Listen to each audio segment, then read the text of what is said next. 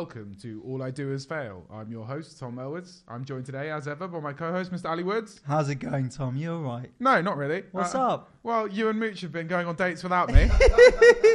Me and Mooch are the new, the new Tom and Ali. It happened one time. Yeah, it was good. We we went to the comedy store and then we went out afterwards to chill on. had a bit of shisha in Piccadilly and it was really nice. And Mooch made me a keto burrito, which is the new thing that all the kids are doing apparently. I didn't know this was an open relationship, but obviously we've gone that way. Tom, you, you, you're just so close. No, down. now I know we're seeing other people. It's fine. I'm But you're, but you're in your you're in your year long throes of passion with Mark Dolan apparently now. Yeah, And well- he's gonna come to me.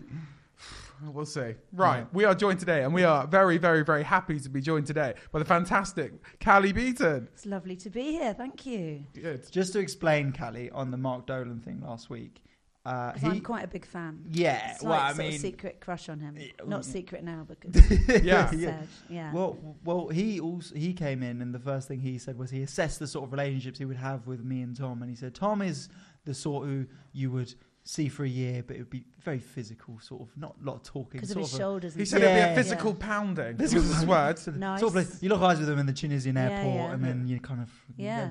But then once that's done, I would be the sort of person he would settle down with because I'm more of a Ah. talker. So Ah. probably why- Cry in his arms. I think Crying you his can arms, both yeah. be equally insulted by that assessment. Yeah. No Yeah, one's yeah. winning Yeah. are they, in that. So actually, between you, you're the perfect boyfriend, aren't you? But someone would have to have both of you. Yeah, we'll just switch in And and that out. someone is Mooch. Yeah, Yeah. yeah, Yeah. Mooch is doing. How are you? I mean, I Cally? was I wasn't volunteering. uh, I'm good, thank you. Yes, I'm well. And you did BBC this morning. So I did BBC, the whole of the BBC Just this the morning. whole of the I BBC? just did the whole of the Finished BBC. it. What, what were you doing on the BBC? Everything. I was presenting everything. Um, I Completed. was executive producing everything, Wow. and I was on reception. So it was a really busy. It was a busy morning. Huge. But the BBC is in Budget cuts. Got to they're do in- what they They're in can. good shape now, and your your license fee is in good hands. yeah. So yeah, I did the whole of the BBC, and then I had time to fit in a little dog walking, uh, and then I came here. So it's been quite the show business day. Wow. Yeah, Okay. One day. you we'll don't get- even know what to say to that, do you? No, That's I've so got, I've impressive. got. Yeah, I'm just. We're in awe, and we're just. I'm such an alpha. It's mainly jealousy, really, That's coming it. from from us. Uh, n- never been invited to the BBC. What have, Have you you guys never? been doing I today? Oh, yeah, sorry. Ali, Ali, want, go and get you get a couple of BBC stories. And No. Ali and I have probably both been we did, not disqualified from the BBC, but we both failed to do Yeah. well. we both got asked to come and lose. Basically, is what Wow. the ra- A- and radio I think we both can agree that we were both made for very fine radio listening.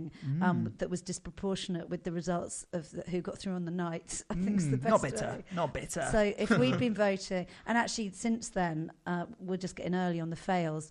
Uh, since then, uh, the last time Ali and I saw each other was at a competition, and Oh, um, yeah. and luckily you left before I. So Ali had a really really good gig. And didn't get through, and should have done, and there was some politics around that which I uncovered. Uh, Oh, about- Yeah. really? d- d- so there was um, which I'll tell you off. The plot off air. this was a competition to get a five pound gift Don't- voucher don't for say W. H. wh- Smith, and I should have won. Yeah, don't, don't say, don't say which competition yeah, after yeah, what I yeah. just said. Yeah. And then, but I then think I, I, know the one.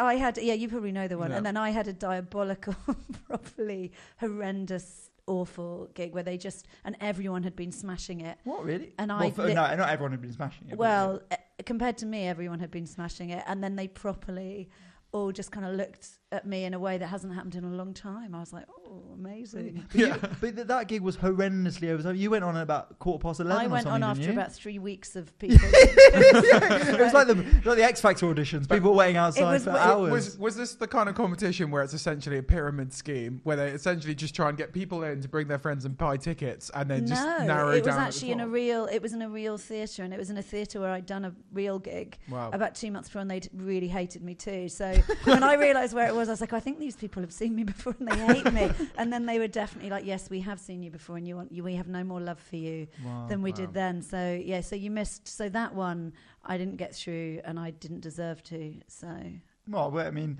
you've part you, you you no longer need these competitions. That's well, the obviously situation that's I why I'm right here, in. right now, Yeah. doing this Yeah. in my spare time. Yeah, yeah, yeah. because my career is on.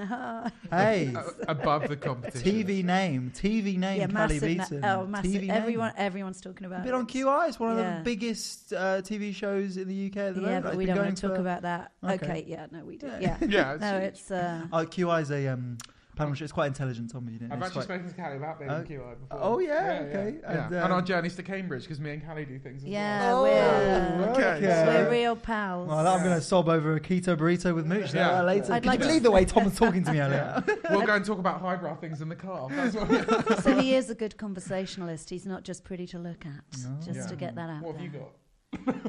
Good heart. Yeah. Yeah, and that's hard to find. Yeah. Cally's looking at him like, what dysfunctional Yeah, yeah, family yeah. have I walked into Yeah. here? Don't worry, no one listens to this. Um, okay. Good. I feel even better about being here. Jeez, Yeah. Tom. okay, guys, we are going to now move on to the first segment of All I Do Is Fail, which is the news.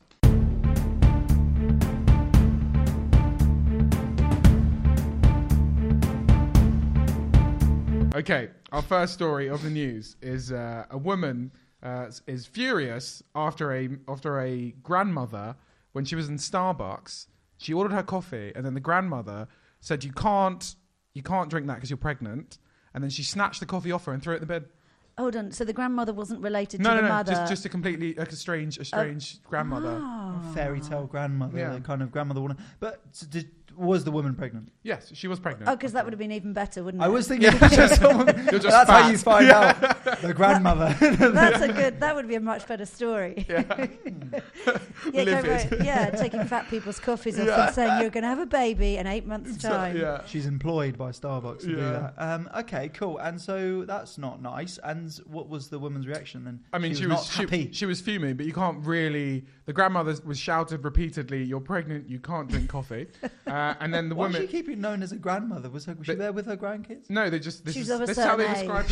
her. She was my Yeah. age, and Yeah. they assumed Grandmama, that she was a your age, grandmother. Kelly, Yeah. goodness sake. Uh, so she she shouted at her repeatedly, th- snatched her coffee and threw it in the bin. Um, and then the woman just stood there shocked. And eventually the grandmother left, and then the barista made her another coffee. But I like how they're, Yeah. they're all, no one's questioning her while she's there as soon I- as she leaves. they- well, there's nothing more frightened than a grandmother enraged. I think that um, having been a pregnant woman twice, um, I both times I did still frequent uh, coffee places, yeah, and I might have had a decaf cappuccino. And how would the grandmother have known? So she Mm. might have snatched my decaf, judged me, and actually I was because I used to do it just for the frothy foam because you take all the joy you can when you're pregnant. So maybe that woman was was frothy foaming. for, for for the purposes of this article, it does say that it was just an iced latte regular. So it doesn't say decaf or No, caf. no, Ooh. no. I but mean, you see, that's a key point in the defence of well either party. Let's just say, for the sake of this, that it wasn't a decaf. I don't think that she said her doctor.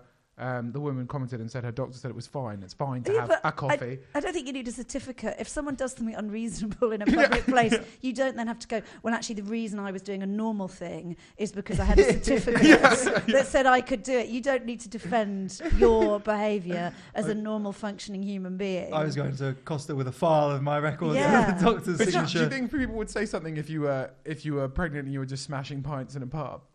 Well, probably not. And again, how would you know they weren't the whatever the De- like decaf alcohol, non-alcoholic, yeah. non-alcoholic alcohol. But I kind of think you shot you got to let people kind of plough their own furrow. That's my. Uh, That's what the doctors say. That's what the Yeah. doctors say. And you don't need a certificate when you're pregnant to drink a coffee. You do need one to get on an aircraft. But the point being that if something happened at a certain stage in your pregnancy, you would be affecting all the fellow passengers because you might be having a baby in the air or the plane might be diverted. So that's why you have to have a certificate to fly late in pregnancy because it's in the interests of your fellow man and woman and people who don't identify as men and women. But it's different. I mean, who, what's going to happen if something happens to her in Starbucks? She's in London, wherever she was. She could just go to a hospital. Yeah. Not bothering anyone. Yeah. yeah, fair play. Did Ah. you have annoying people when you were pregnant going, are you sure you should be doing that? There were no people when I was pregnant. It was just dinosaurs. yeah, I thought because you're the original woman, aren't you? I me. forgot about that, Cally. So there good to have were no in. people, and there were there was no Starbucks. So Yeah. I, I can't answer Someone, that question. someone picking up that rock going, that's the wrong rock, you shouldn't be Exactly. carrying that rock. Yeah. we were busy trying to keep the mammoths away Yeah, from the cave yeah, entrance. That's not a euphemism. So um, yeah, no. So that I can't answer that question. Yeah. Okay, fair enough. Yeah. Well, that's good. And uh, so no hospitals at that time. No just a kind of just a hospitals. prehistoric sort of landscape. Yeah, like Harry and Meghan. I was just like, I'm just going to do this naturally. Yeah. I'm At just going to go Yeah. down to because the. they're going to be surrounded by stegosauruses as well. Yeah, isn't they get was what she said. stegosauruses and aromatherapy oils. I think that's what they're doing. I think Okay. so if I if I believe everything I read in OK magazine, Yeah. which I do. You just found a solid birthing rock and uh, yeah, yeah, just whipped it out. just foot up against it and Bob's your uncle. yeah, bit of a crazy one. I had to get a pterodactyl there. It was that quick. Yeah, Fucking yeah, hell. Um, okay, cool. And uh, so, but you've got two kids now, Yes, I Uh, st- still got two kids. and so they are they've been born at the dawn of time. So They've they're been getting. born. Have they left yet? They left the house yet? oh god, they're like hundreds of years old. yeah, that's what I was So, thinking. yeah, that. they're very wise members of our society. Yeah, already. birthplace Pangea, Yeah, exactly. yeah, so yeah, they're they're, they're very much oracles, obviously. One's in a tree, just like still there, kind of a face of a tree. yeah. Tom's weirded out by the surreality of this. no, no, I, like- I like it where are you're going. Oh, the Pangea comment was solid. oh, cheers, man. Yeah, Thank yeah. you. Was that- was try. that- yeah, yeah. I try. I Um, think you two have still got a little bit of stuff to resolve after last night's revelations, haven't you? It's tough to try and be professional on air when you've Don't only just found out. yeah, Infidelity yeah, it hurts. doesn't it? It's, it's a painful, it's a painful So- pill to swallow. Yeah. Uh, so you're a little bit stunned, aren't you, today? Yeah, I'm, Yeah. you know, trying to work it out. We'll work through it. Um, okay, What, so- would you have done if this grandmother Yeah, had had- slapped it out of your hand? Would you have I'd have, kicked slapped off? the, I'd have slapped the grandmother. yeah, slap the grandmother. Yeah. Get on a t-shirt. I would have. Well, I would definitely because I think grandmothers are, can be bullies, can't they? And you just have to like a bully in the playground. You just go up to her and you just take whatever she's got, her Yeah. bag, yeah. her dignity, and you Punch just. the hardest-looking grandmother well, you just. also, gra- gra- gra- all gra- they feel like to let grand them know. people. Yeah. Yeah. Yeah, let's not leave grandfathers out of this. So grand people need to be put back in their place. But, but just- gra- grandmothers in particular have a, have do have a place in society because no one can really kick off in public at a grandmother. I think you, everyone. you, you everyone instantly look terrible if you certain- go if you're going after a grand. You are. That is the worst Yeah, thing you in, can. in certain places, that's kicking off at a 36-year-old woman. That's not Yeah, bad. exactly. Not If tough, is that, yeah. But I, I do like the fact that she's just become known as a grandmother in the piece. Yeah, that's Um, what they. And the grandmother, her comment was, yeah. yeah, Solid, She identified as a grandmother. yeah. solid journalism from the Mirror. That's Yeah. brilliant. Yeah. Yeah. Uh, yeah. I mean, Who's the fail in that story then, do you think? The grandmother? The yeah, pregnant definitely the woman? grandmother. I think it's the barista who, who put his hands up and did nothing at Yeah. all until she'd left and gone, Do you want another coffee? Yeah. yeah, that's cowardice. that's, that's him. Fear. Yeah, but that's fear of the grandmother. Yeah. I, I, yeah. That's going to be my podcast. Yeah. Fear of the the- grandmother. Well, I've got a great. Sto- I saw a grandmother, and like no one was really a winner You in saw this. a real life grandmother. Oh. Jesus. They're quite down. hard to come by. But like, I- I was, I was on a. No one's a real winner in this story, right? But there was a guy, and he had his feet up on the bus. Okay, which is a bit annoying. Okay, shouldn't have been doing it. And then uh, He was a driver, for the for the purposes of this uh, story, he he was an Indian man. Okay, and then the woman, the grandmother, stands up, turns to the guy, and goes. And goes, uh, in England, we don't put our feet up on the bus. Would you sit where your feet are? And without breaking an eye, like anything, the guy just sits up and just sits where his feet were and just stares her down. Wow. Maybe that's what should have happened with the coffee. Yeah. She should have sat where the grandmother's feet were for no reason Yeah. other than to And stared her out. discombobulate Yeah. the grandmother. Yeah. Yeah. I think surrealism could have saved that whole scenario, but Mm. no one thought of I that. did respect him. He stood up to a racist grandmother. Yeah. So, you know. Do you think this grandmother was racist or just very heavily opinionated about pregnancy? No, I, well, there was nothing to indicate race within the story, so No. we'll go with heavily opinionated. And the Mail would have found it if there was, This- I think. This Yeah. must be the most. Was it the Mirror? No, the what- mirror, oh, yeah, the, mirror. Mirror. yeah, yeah. The This mirror. must be the most grandmother per minute episode of this show we've ever done. We might have Or some of grandmothers anything. listen. We might. This- If- I think there must be a podcast about being a grandmother, and they won't have mentioned the name, word grandmother as much as we have. And they'll have covered this story from a very different angle. Oh Yeah. yeah, They, They'll they will like, be that satanic woman Yeah. drinking This- coffee. this woman pregnant, probably out of wedlock. I would Exactly. say she had that Yeah. sense about her. Yeah. and no one This would Tries do drink that. a coffee. A coffee. I Think she put whiskey in it before. I did see something. Yeah. Yeah, classic. this yeah. hussy. Yeah, exactly. Yeah, and the barista wasn't white. Just didn't matter. But just saying that as well. Just he was involved. Yeah. yeah, we could rewrite that. Yeah. Okay, guys, we're now going to move on to the second story of All I Do Is Fail. This Uh, grandfather, can you believe it? yeah. It's going to Well- be hard to top the first story, Yeah. but go on, give it a go. Th- well, I mean, this that's is big news, obviously. Yeah. Everyone knew that story. This, this certainly, this certain man is certainly not a grandfather due to religious basis, but this is to do with the Pope, and he has been getting annoyed because people keep calling the footballer Lionel Messi a god, and that, and he has, has warned Hmm. people of call, Did calling. you call him Lionel Messi? He doesn't. He's not from Slough. Linel. Linel. Linel Messi. Oh, oi, Lionel. Yeah. Come here. You ain't done the rest Mate, of the work. In this country, I'm going to speak. I've got to go play for Barcelona. Shut up, Lionel. Fuck off. Linel Messi. Lionel Messi. Uh, yeah, Pope Francis has warned uh, football fans to not call him uh, a god or refer to him as a deity. Everyone's getting very irritated about all the wrong things, aren't they, according to these stories? Mm. Um, well, if I cared about the Pope or football, I'd have an opinion about this. But um, I think, although I did tell you a story about Catholicism, didn't I? That last night at a gig I was doing, um, and the conversation backstage turned into um, priests. And having just watched the last episode of Fleabag, um, and indeed the whole of Fleabag season two, I was like, oh god, yeah, priests. Who knew? You know, and it. T- and then the promoter was similarly saying, yeah, no, so much has been revealed about priests. and I, s- I said, I know, I've been going to bed thinking about them for like the last few nights. And it turned out he was talking about the sex scandals in the Catholic Church, and I was talking about wanting to shag Andrew Scott in Fleabag. so a little bit of a. So that's all I have to say on the subject of the Uh, Catholic Church. No, no. Have you Uh, ever, ever steady? been, been religious? Uh, no, I was brought up by my parents are By your church goers. I was brought Okay. up by my pa- well, partly, uh, but yes, they were quite. They are still quite religious. Ca- but Catholic or no, Church of England? Church of England. Right. So, and I was at um, boarding. I was a choral scholar at a boarding school that Oh, had quite wow. a strong religious elements So, because I was uh, head of the choir, I Head had of to the go choir, to all the you? things. Oh. It's very hard to imagine now because I can't hold a tune as an adult. but at a certain point, my rebellion went far enough that I became tone deaf.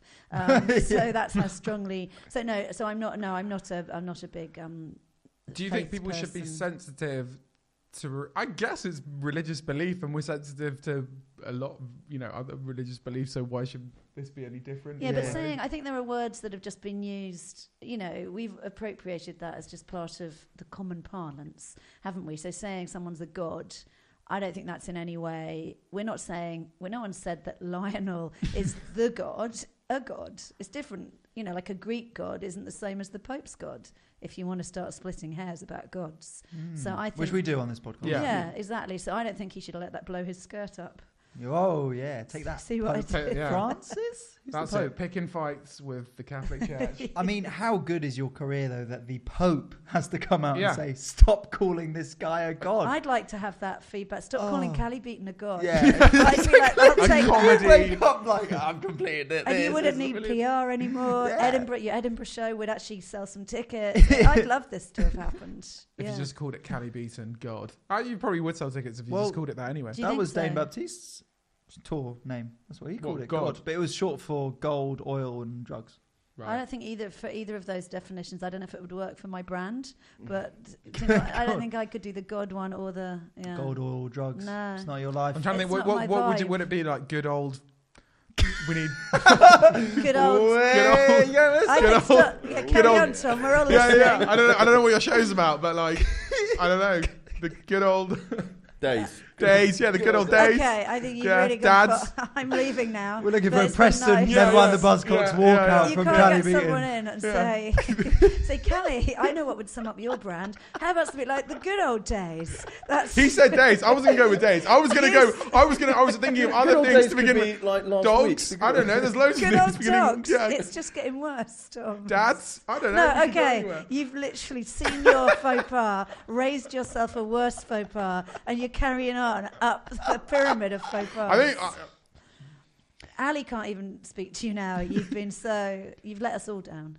Tom, I I, think you should I, leave. I, I, for- I forget, I forgive you. I'm just I trying to think of think- other analogies for God that might. Do you know sometimes it's best. Sometimes it's good when, to know when to drop. You know, it's like when you try a new joke Yeah. and you're sure it's funny, and after your, they say after your sixth time it doesn't work. You clearly haven't seen one of my Leave it, leave it well Oh, alone. You've got to hang out with Tom a lot more, Cally. No, that stuff he doesn't uh, care. Cally, I, I, will, I will work this, or you will be getting analogies all throughout this Okay, podcast. good. By the end, we'll come up Good. with a solid one. Okay. Are you going to Edinburgh this year? Yes, I am. Wicked. I'm taking a show called The Good Old Days. And it'll be in 1921, and I'll be twiddling a cane I'm coming doing on. it in It's an all in old- black and white. I'm doing it in an old dance hall out by the beach. Oh, no, dance hall. You yeah. could be called uh, Going Out Dancing. There you Yeah. go. Oh, look. Come Exactly. There Another. you conti- go. yeah. No, Yeah. I am. on. yes, Going Out Dancing. That sounds like you're going to die.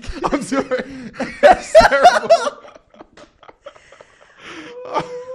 okay. Oh man, okay, I don't know where we've gone Tom, with this. I'm, yeah, uh, Tom, this is. The, I've, I've, I've, I've lost. uh, you threw me with your relationship, trying and it's to- just Don't blame I've got nothing. Are you trying to actually have a fail, a podcast fail, just This to make it. sure you're yeah This on is it. topic? This is happening. I think you're heading for one. Yeah. So yeah. So back to my Edinburgh show. So, yeah, so yeah. sorry, your PR got involved yeah, then. Yeah, so, yeah, yeah. So yes, I am going to Edinburgh. Thank you for asking. No worries. Would you like to know what my show's called? No. So Yes. let's move on to the what is your show, Cally? Well, Good old actually- days. actually- number two. it's uh, my show is called Invisible. ah, Yeah. okay. I can't wait to not see it. Yeah, exactly. I see what you did there. No one's done that yet. Okay, thank you. Yeah, well, I'm sure- everyone. Yeah. Yeah, yeah. okay. Uh, so yeah, it's called Invisible. Great. And is do you want to tell why it's called? Well, that? the reason it's called Invisible is because there was a French, uh, a B-list French author and celebrity, a man by the name of Monsieur Yann Moix. Do you like my French accent? And he said, So where, um, where was he from? Sorry, He's Germany. from yeah. he was yeah. He was uh, he was Scandinavian. yeah. And he uh, he did an interview with Marie Claire magazine, and he said, oh, even though he's a 50 year old man himself, he said that he would never ever date a woman over 50. It was preposterous, and that women, when they reach 50, are invisible, and Right. that the body of a 25 year old woman is extraordinary, but there is nothing extraordinary about the body of a 50 year old woman. So then I thought, well, that's interesting because there is all this stuff about women, my kind of age, becoming invisible. But actually, I don't agree with anything he said insofar as we don't become invisible on the outside, but there is quite a lot of other stuff that goes on. And I, my show's more about it being a superpower. So how do you Ah. celebrate? Because it's camouflage, right?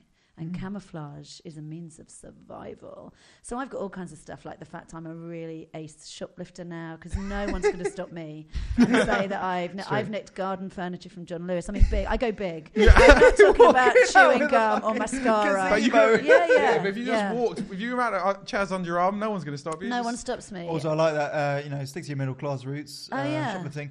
Oh, wait, what are you going to take? Garden furniture from uh, John Lewis. Of Yeah. Course, I wouldn't shop. I wouldn't shoplift anywhere lower. also, the fact, obviously, at my age, you know, we invisible women, we do have gardens Oh, because for we're old enough yeah, to own enough. houses with gardens. Mm. So yeah, I, I go big on that. And there's a few. I mean, it's not just about shoplifting and. know, is purely a how-to guide. it's, a, it's a how-to for menopausal women. So, so no, the show is, and it's actually the, the, the kind of backbone of the show is a story of me nearly, really nearly disappearing. So when I was in Oh. Iceland, the country, so it's a it's a I near thought you were going to say it's ISIS. I'm sorry. ISIS. My mind went there, and I was like, Yeah. that would be a plot Listen, twist. by the time I'm trying to get people to come and see the show, it might be ISIS by then. At the moment, it's Yeah. Iceland. Okay, so, yeah. but I'm flexible on Yeah, that story. So, um, so You're- yeah, that's my that's my show. Brilliant. Okay, cool. Well, looking forward to, to actually seeing yes, it. And, and, Tom is in charge of your PR. yeah, it was really Yeah. helpful that. So um, I've just spent the last five minutes thinking of uh, analogies for God, so don't worry. we about can't it. get you off it, can No, we? no, no. I'll, I'll think of something. Yeah. Where did you grow up? Where did I grow Yeah. up? In Buckinghamshire. Oh, okay. Damn it. If it had been Doncaster, I'd had a great one. All right. Uh, Well, it wouldn't be. That's how, that's how he MC'd Yeah, as well, yeah, by the way. Where are you from? Smashed it, yeah. It wouldn't have been great, would it? Yeah, It would have been, yeah, good old Doncaster. I would have taken Derbyshire or anything beginning with a Darlow. D. Well, go on then. Yeah. yeah, go on. What, I would have been girl out of Derbyshire or something like that. Ah, Yeah. yeah. Which could have worked. Tumbleweed. Yeah. Mooch, don't get involved. The important thing is you tried, man. Yeah, yeah. That's, Yeah. that's what failing is cool here. Well, it isn't, is it? We all know that. It's not, it's not We actually celebrate it here. We yeah. No, don't, don't. Right, guys, that has been an informative and fail of really my life uh, news section.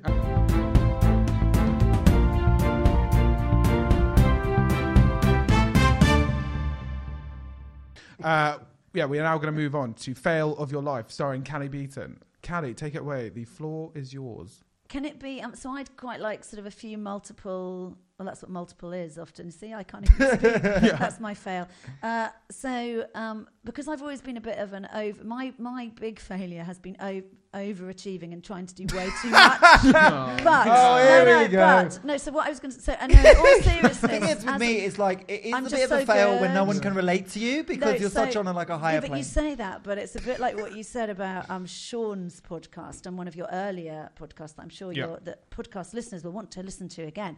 But actually, there's something really there's lots been written about this now um, that when you are when you are a perfectionist, it's not like the thing of you know you go for a job interview and they say what's your worst flaw and you're like I'm such a perfectionist I never like to go home and I like it's more that there is something properly uh, wired in a complex way about people who try and constantly go the nth degree, and and it's often tied in with a sort of addictive, destructive gene. So I have done quite a few things that were kind of um, because I was so busy being sort of a kamikaze try everything to the nth degree that weren't kind of great ideas. So, you know, I moved out of home when I was 16 to live with a junkie, which wasn't a great way to kind of get through your A levels in good shape. What What was the theory? W- Was he? Were you dating him, or was it just you just? I wanted just to live with found one at a railway station. I was like, "You'll do." No, I was dating him. Yeah, Oh, he was older than me. And was it was it a, was a thought process to fix him? No, no, no. Just that Oh. I just was kind of on a kind of like self-destruct, crazy, adrenaline fueled. Yeah, that sounds like a good idea. So it wasn't like a project. It No, no, no, uh, no. I didn't. I knew I couldn't rescue him. I was, I was aware of Okay. the, even though this was pre the film Trainspotting, but that very much was the kind of if you want to envisage what the life was like. Pre the film Trainspotting. Yeah. Was this a million years yeah, ago? it was. Kay? During, I, it was when I made my pants out of silk parachutes. That's and, um, yeah, yeah. yeah, I was the rationing first at the woman time, to have a it? job. Um, yeah, Yeah. and a phone conversation. hard to fit it in with all the suffragettes marches. yeah, it was amazing. Um, Um, so, so- so, yeah, so he- so, yeah. Buckinghamshire. Sorry. Yeah, Buckinghamshire. This Uh, is in no, Buck- well, this by this time it was Dorset. of course. Yeah. So and actually, he wasn't in Dorset; he was in Wiltshire because I was willing to travel for Great. junkiedom.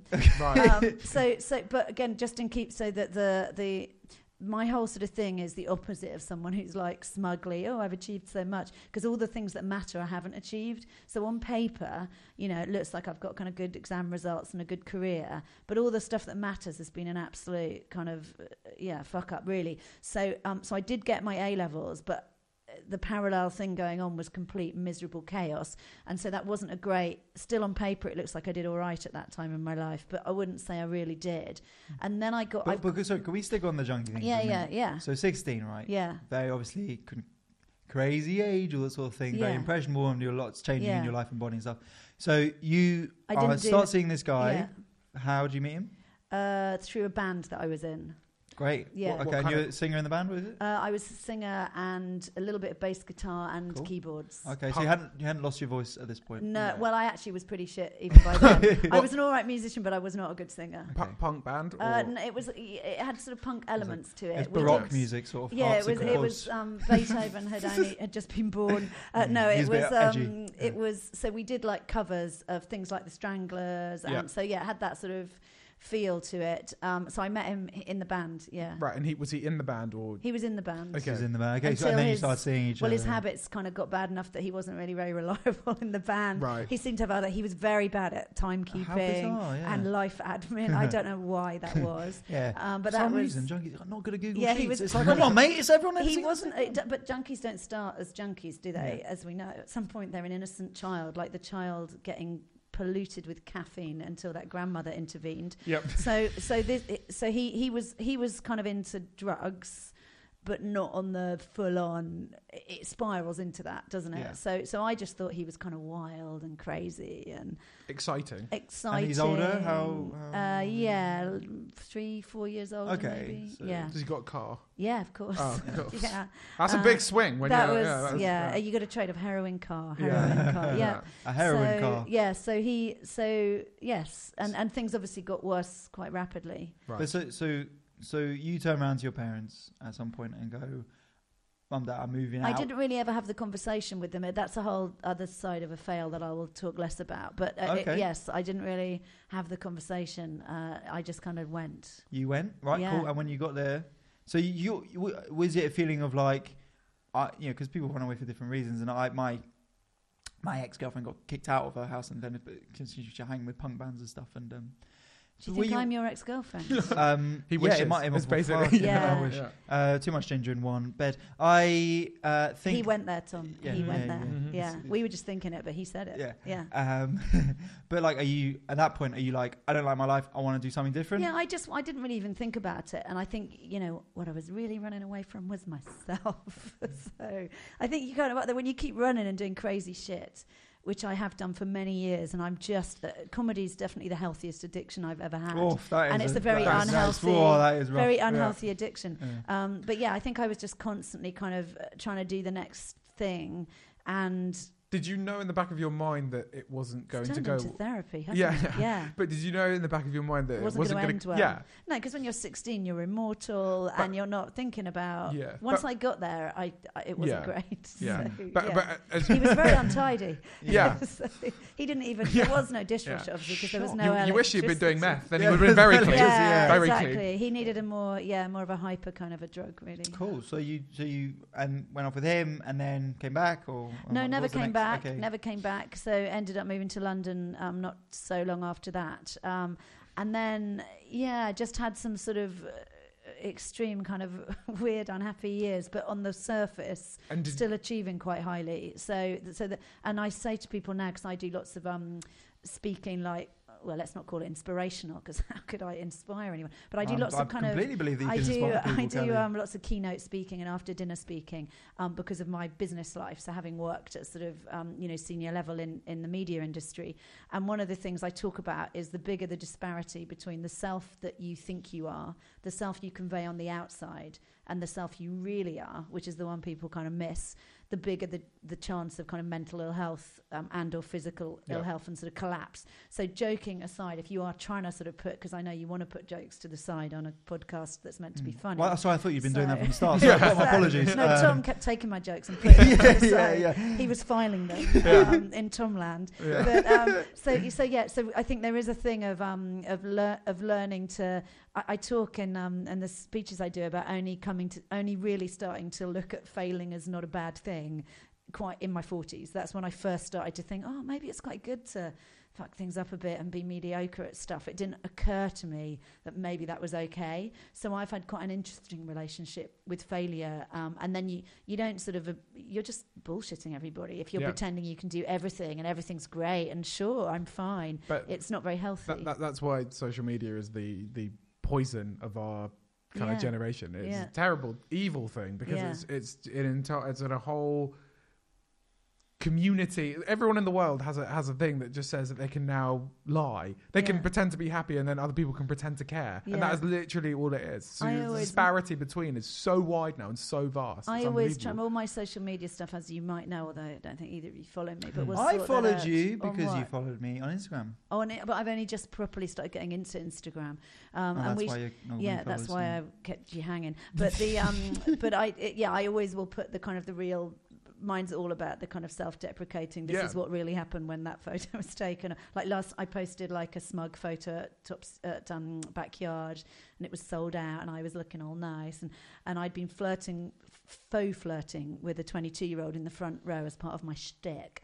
And anyway, I did this little Instagram post, and then literally as I walked up the stairs, I walked through the bar at backyard. You know, you have to walk through the bar to Yeah. get out, and I slipped on a chip and fell flat on my ass at the feet of the man who I'd pretended to fancy. And I, so that was more the reality. I was like, Yeah. "Yep, I've fallen on a chip." And that guy's looking at me like, "No, I wouldn't." And I was like, "No, no, I wouldn't blame you." so that was more. life, that was the reality of that little that's Insta great. post. So Yeah. you're saying that at one point there was a big disparity then between success at the high level, business crushing it, like looking good, relationship, or people from the outside are thinking, "Oh, she's got it all," and it's all and then you do it out of imposter. So again, not that I'm pitching my corporate business stuff, but you do it out of imposter syndrome. So you think you don't belong uh, because I went to a school that was a boys' school, so I didn't belong.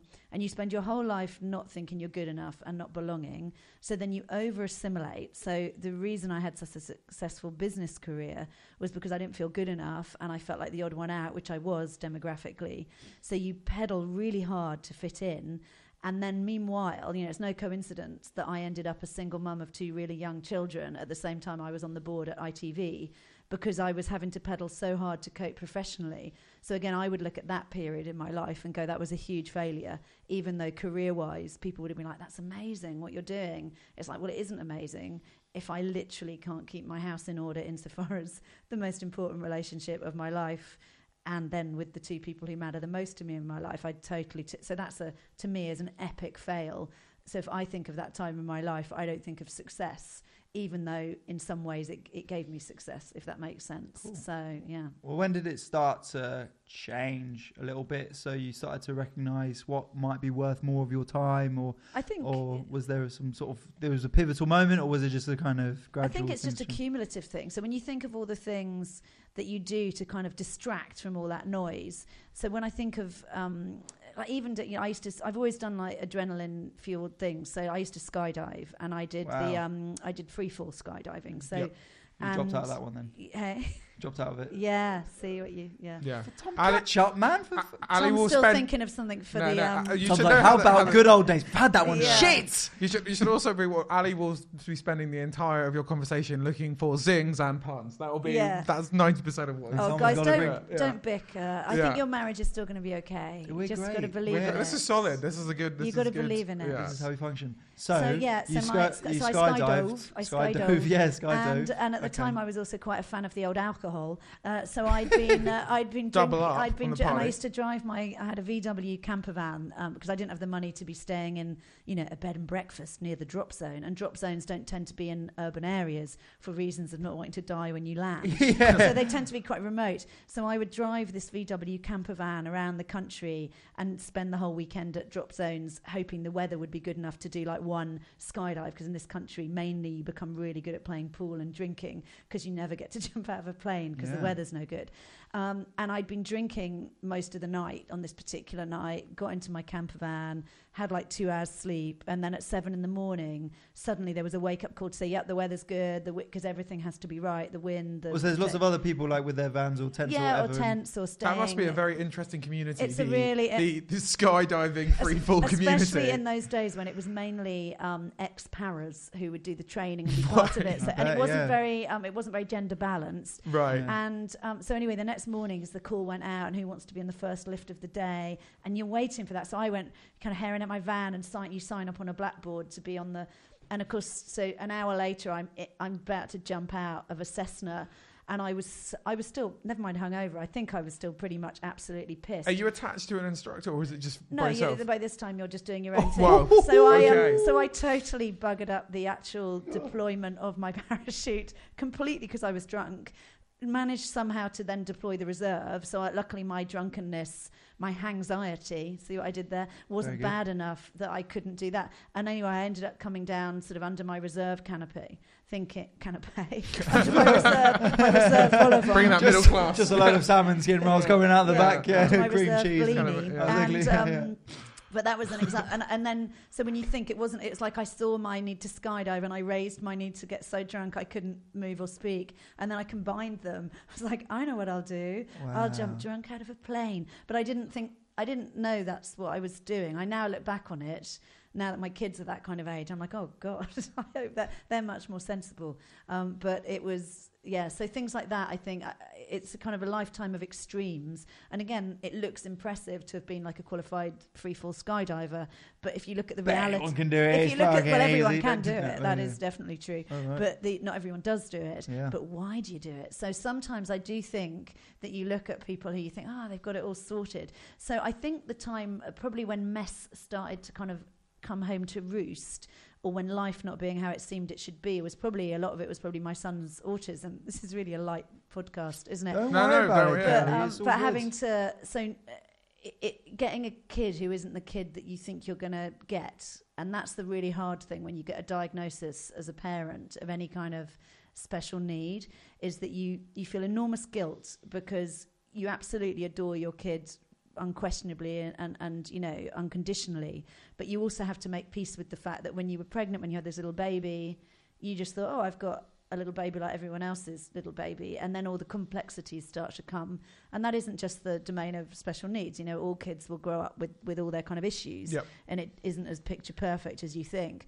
But i think trying to cope with that and the amount i put into project managing his autism because you don't get much help unless you seek it out and having a full-on job and being the sole breadwinner and still making it all look easy and smiley and great I think it suddenly when when my son got old enough to go to university and the pressure was off a little bit with him, I think I had a sort of PTSD reaction to the Mm. perfectionism of my life. So it, we started by kind of joking about it, but actually, I, I do not see perfectionism as a badge of honor, and nor do I see the things that might seem successful as a badge of honor. Because I think the key thing, and I would say to when I do these speeches, it's like you know, God, we're all flawed and we're all fucked up, and you know, there's that brilliant Samuel Beckett quote, which you've probably had someone say, "You ever tried?" Yeah, yeah, cool, yeah, the old, yeah, the old Sam Yeah. Beckett. Yeah. Do you know what, the what was quote? Yeah, yeah, Yeah, no, yeah. just uh, Fill for the listeners, just uh, So, let's hear it again. Yeah, I um, guess. y- y- they're mouthing along to it as I say it Yeah. because they know it so well. Ever tried, ever failed, no matter.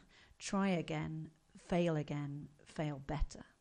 Ah, Come yeah, on. I mean, Let's I mean, see yes. what Sam did there. So it's actually, Yes. if you look on the information pack on of, uh, That's for our podcast on iTunes, that's That's that's, on on there. there. Information pack. You know when you, you click on the thing. Yeah, oh, it yeah, gets yeah, over- yeah, yeah, yeah. User instructions Yeah, for that's the it. podcast. Yeah, yeah, Yeah, yeah. yeah. So um, Beckett, a big listener he is. yeah, Yeah. He, he is. Uh, he, he loves from Yeah, beyond in the grave. 1840 or whatever. Yeah, yeah, yeah, the famous 20th century Yeah. uh, Yeah, big, playwright big, who was big born into in podcasts. 1840. Yeah, yeah, the old Beckett. So who, Beckett, sa- we who say. says millennials aren't educated? I don't know why yeah. people say that. Nonsense. So um, yeah, so you can have that little bit of Samuel Beckett uh, on me. So I think um, yeah, what what I so it is uh, the whole kind of failure thing. I think is is a bigger issue is when you're trying to be good at everything. And I've never failed as much as I have as a comedian. And I Mm. find it it's seriously I don't know why I've picked something where you can fail so much. Oh, yeah. Because normally I've picked things where if you work hard, I'm a big believer in hard work over talent. That's got me a really long way in life. I'm like, oh no, you can do really work hard at this and be untalented and fail. It's like Yeah. a real heady cocktail. And equally, you can watch people. Comedy is the only thing where you can actually not work hard at all and just Do ha- really well. Just do really I well, know, like I know. unbelievably well. Yeah. Who's who are you aiming that at, Tom? I think Huh? you should name names. yeah, me. No, Yeah. yeah. no, you can. Like it's it's it's it is a weird. It's a brilliant ego Profession. destroyer. Yeah, I It think, is though, isn't uh, it? And Because it when you properly- think when you think you've got to be amazing and perfect, and you've been successful in so many walks of life, Yeah. comedy's the real showcase of It's a level. uh, humanity, isn't it? It's it, Yeah. it, it makes you feel very mortal again. it does. That But- was quite profound as well. I'm a really are deep you guy. trying to get to similar profound levels to my profound Profundity, levels? it's called. I But know, yeah, but uh, I, definitely- I thought you my guys might get confused, like the whole Sam Beckett. but I'm hanging out with I Beckett all the time, mate. You know me. Fucking always Yeah. me and him down um, Old Street. I um okay, cool. Well, what I would say is interesting about this sort of showcasing perfection, and you talked about it, Tom, with social media does that a lot. Like a lot of people who listen to our podcast, they Are you sure? have uh, yeah yeah no, all, all all both of them. yeah, yeah. They Yeah. um, but people, but they similarly like you know, and especially a lot of young people as well struggle with this idea that they've got to look and feel like they're doing things right. But where do you think that came from for you? Like you said about not fitting in, but w- what made you want to be like perfect? What made you want to? What made you want like? Why couldn't you I be think it's just 'cause another you're- person? It's because you're so unha- it's because you're so unhappy and you hate yourself so much that you, which is in itself also quite an egotistical thing. So there's a certain sort of narcissism in being so propelled by who you are or are not. Mm. But I think y- it doesn't come from a position of great confidence. I think if you're the sort of person who pushes yourself way beyond what anyone else does, and you're always waiting to get either external affirmation that's enough to tell you you've That's reached it, or internal affirmation which you never kind of Yeah. get. And it's it honestly has taken me a really long time to work this all out. And now I finally have realised that actually. Yeah, that sometimes uh, to going headlong into things you then really screw up is a really good thing to do. It's the affirmation and, and then people agreeing, and that's why social media is so popular because it's just people going, "I have really worked really hard. My life is so perfect. I am so happy." And then and then you see people like that and go, "Yeah, I agree." Yeah, yeah. I agree with like, you. Yeah. But sometimes people, because I do understand the whole what we all talk about. When I look at my um, my kids' um, social media sort of world, which is different to Yeah. mine. So if I look at my daughter who's um, 19, if I look at her mates on Instagram, and you guys are like, when can we look at her mates on Instagram? No, when I look at her You mates what? on Instagram, no, but when I when I look Throwing at shade. Yeah, yeah. when I look at her mates and what what that world. It's fa- I, that's the more traditional, you know, girls looking amazing and in the, sort of making themselves look much more beautiful than is realistic, and that's a kind of different way to the way in which people in our world present themselves. Because I do think when you see people on social media who do comedy, for example, and they are like, well, here I am doing my first live at the Apollo, and here I am. Well, they really are doing. They're not making that up. They are doing really well. Yeah. So that they're not bullshitting you, and that is irritating because you're like, you actually are Yeah. successful. Yeah, yeah. But so when you were doing all these things and juggling all these things, you, you must uh, have enjoyed people going, "Oh my god, you're such a wonder superhero woman. How can you possibly do all this? You're no, incredible." I, don't- I think I because I always knew that that wasn't what was going on, so I never felt like it was any of that. So it didn't, it didn't, it didn't feel like uh, you never feel like you're doing something that's successful at the time. And at the Mm. time, I never went after. I never thought I was going after the next thing ambitiously. And actually, a lot of that rise happened when I had very young kids and was on my own. And it was a couple of times I would get kind of promotions or a production company I ran was bought by a big company Yep. and suddenly that was a kind of game changer, but at completely the wrong time in my life. And then it's not that you sort of think, oh, I really want that promotion or I want that package of whatever it is. It's more, you're not going to say, you've got to earn a living, right? And that's what you do for a living. And if someone says, well, now your job that was that has become this, and it's going to pay you more or have more status, you don't go, well, sorry, actually, I'm going to have a complete rethink because you just got to keep going to keep your kids okay. So I never meant to do it, it was just snowballed one thing to the next. And I don't think it occurred to me I could have at any point gone, you know, I'm going to downsize. I'm not going to do this anymore. And certainly going back to work when my first child was so young because I needed the money is the most painful thing I ever did. And I still feel huge guilt about it. I don't feel proud that I had a board level job in the media and left my son at three months. I mean, I left him with with someone. um, that would have been a fail. I'm off to And work I in know, the media. Like, I I'm- know, yeah. I know, you know, people won't agree with me, but I didn't. I wasn't proud about Yeah. any of the Yeah. words. Yeah, yeah. I wasn't. I know that's Yeah. not the thing to Yeah. say Yeah. nowadays. Now I know why you weren't angry at the grandma on the coffee. You were off at three months. And this grandmother said, "Don't leave your son in the woods," and I was like, "Get out of the way, grandma." I've got a board level job to get to. These Lord. meddling grandmas. Yeah. No, I left him with some bread, a toaster, and some marmite, and Yeah. that is all anyone needs, right, to Yeah. survive. Yeah. Was he in the know bath? that. Was he? Yeah, no, he, he, If, if he's if he's my kid, he can just still adapt. And it'll- exactly. Yeah, prove yourself. Yeah. Prove yourself. Yeah, Look, now's You're your dealing with the chance. board member Yeah. now, Yeah. mate. You've got the perfectionist gene. Yeah. So no, I do think it's um, a- and you also you can sort of buy into the Kool Aid of what you're doing, or I think drink the Kool Aid is the right analogy. Um, but you can so actually knowing that you're knowing that isn't who you are, so it doesn't matter any of that stuff. You're you aren't that person with that job. That's just the job you're doing. At the end of the day, it's temporary. And you know when you, when you you're nothing special when you get home and you shut the door. So mm. that's that's the reality of it. So none of it actually means anything. And comedy, I think, is a bit like that. We're all trying really hard to get where and do what. But actually, if we had all the things that some people we think are doing so well have, then we'd still just think about the thing we weren't doing or the show we'd done that wasn't as good. Is it? There's always going to be another Yeah. thing. It's an industry for obsessive, isn't it? Because Yeah. you're always climbing up because you always think there's a higher plane And there always to is a higher plane. Because there is, Yeah. because there's no Yeah. there's no completion of it. There's Yeah. no Um, completion, but, I do feel like there probably is a, quite a bit of peace of mind if you were like McIntyre and you just like financially and things like that. You Did you wouldn't say have to. piece of smug? No, no, piece Yeah. of mind. Yeah. yeah, yeah. Yeah. But like you know, if you if you got way up there and to a point where you're doing that, that you you would I would like to think, but then maybe But then not. He, he might he, he might be someone who you know because obviously well we just made a joke here now like a lot of people who are well respected in the industry don't think he's a good comedian and that might be his thing that like you know He he, gets annoyed that he can come off and and someone he you know grew up liking would be like why are you doing that shit Well, on the perfectionist, do you ever do you anyone see that Jim and Andy documentary of Jim I haven't Carrey? seen it but I've Anyway, heard so he- very good things Yeah, he wrote he wrote a check to himself like ten million dollars when he had nothing and like grew up in a trailer park, and then he was like, well, one day I'm going to cash that, and then like by 1998.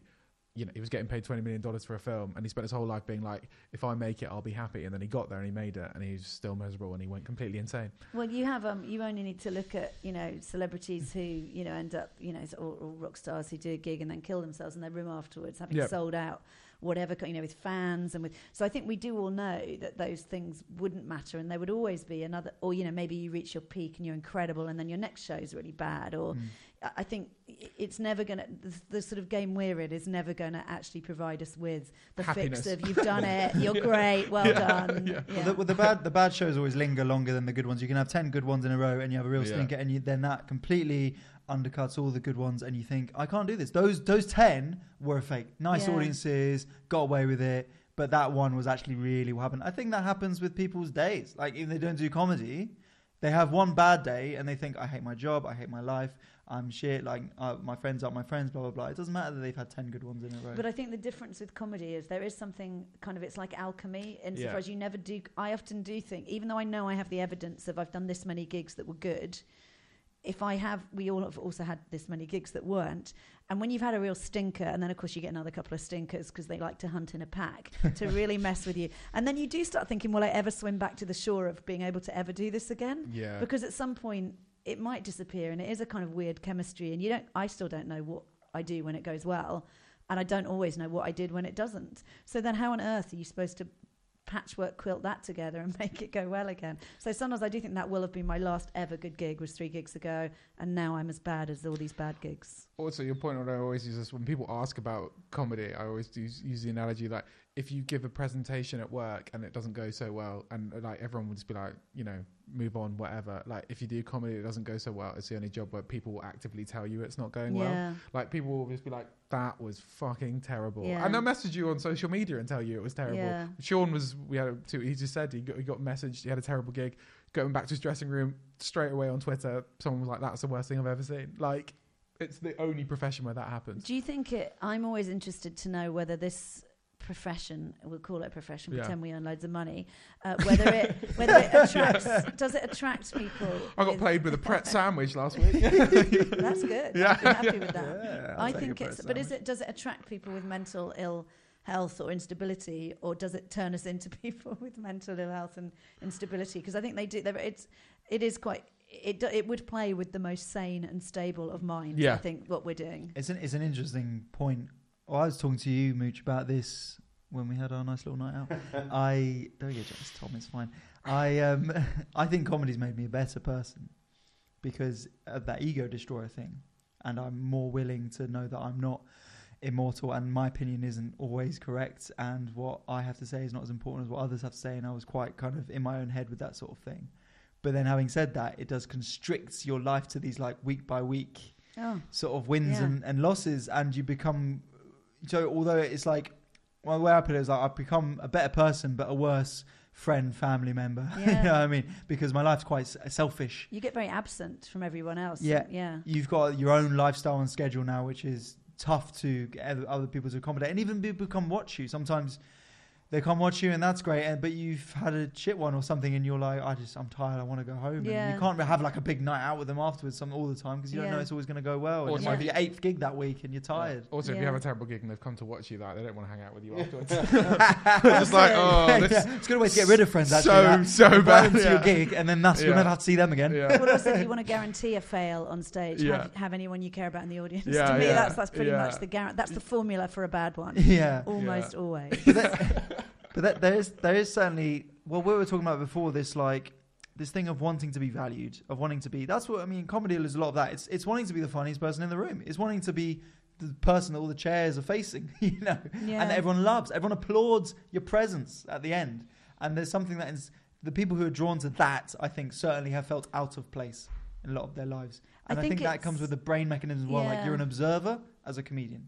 If you're in it you can't observe you can't have enjoy the time Well, you also, if you think about how we evolved as human beings, we wanted the reason that it's very unnatural to do public speaking, never mind comedy, is that we were meant to be kind of pack animals and we didn't want to stand out from the crowd. So there's something very unnatural, that's why we get adrenaline, about p- taking yourself away from the pack, looking at the pack, and doing something none of the pack are doing. So it's a hmm. weird thing to start with, and it takes a certain kind of person who'd want to do that. And I don't know if any of us actually really know why we do want to. But for me, it's also Certainly about not for money, is it? it's not for money. but you're also trying to do for me it is grappling with something that i'm finding really hard to do and i'm kind of i think i've got some sort of weird morbid fascination with it and the fact that no matter what i try and do and no matter how much i sometimes think ah i'm getting somewhere now and then it'll just come and you know kick you in the guts you're like all right no I, Yeah. that's a leveler I'm, I'm not doing well at all and it's a really weird sort of pick me up knock me down It's, it's, thing. it's the challenge, isn't it? My friend's currently playing, or my housemate is playing a, a PlayStation game called Sekiro. Either of you heard of it?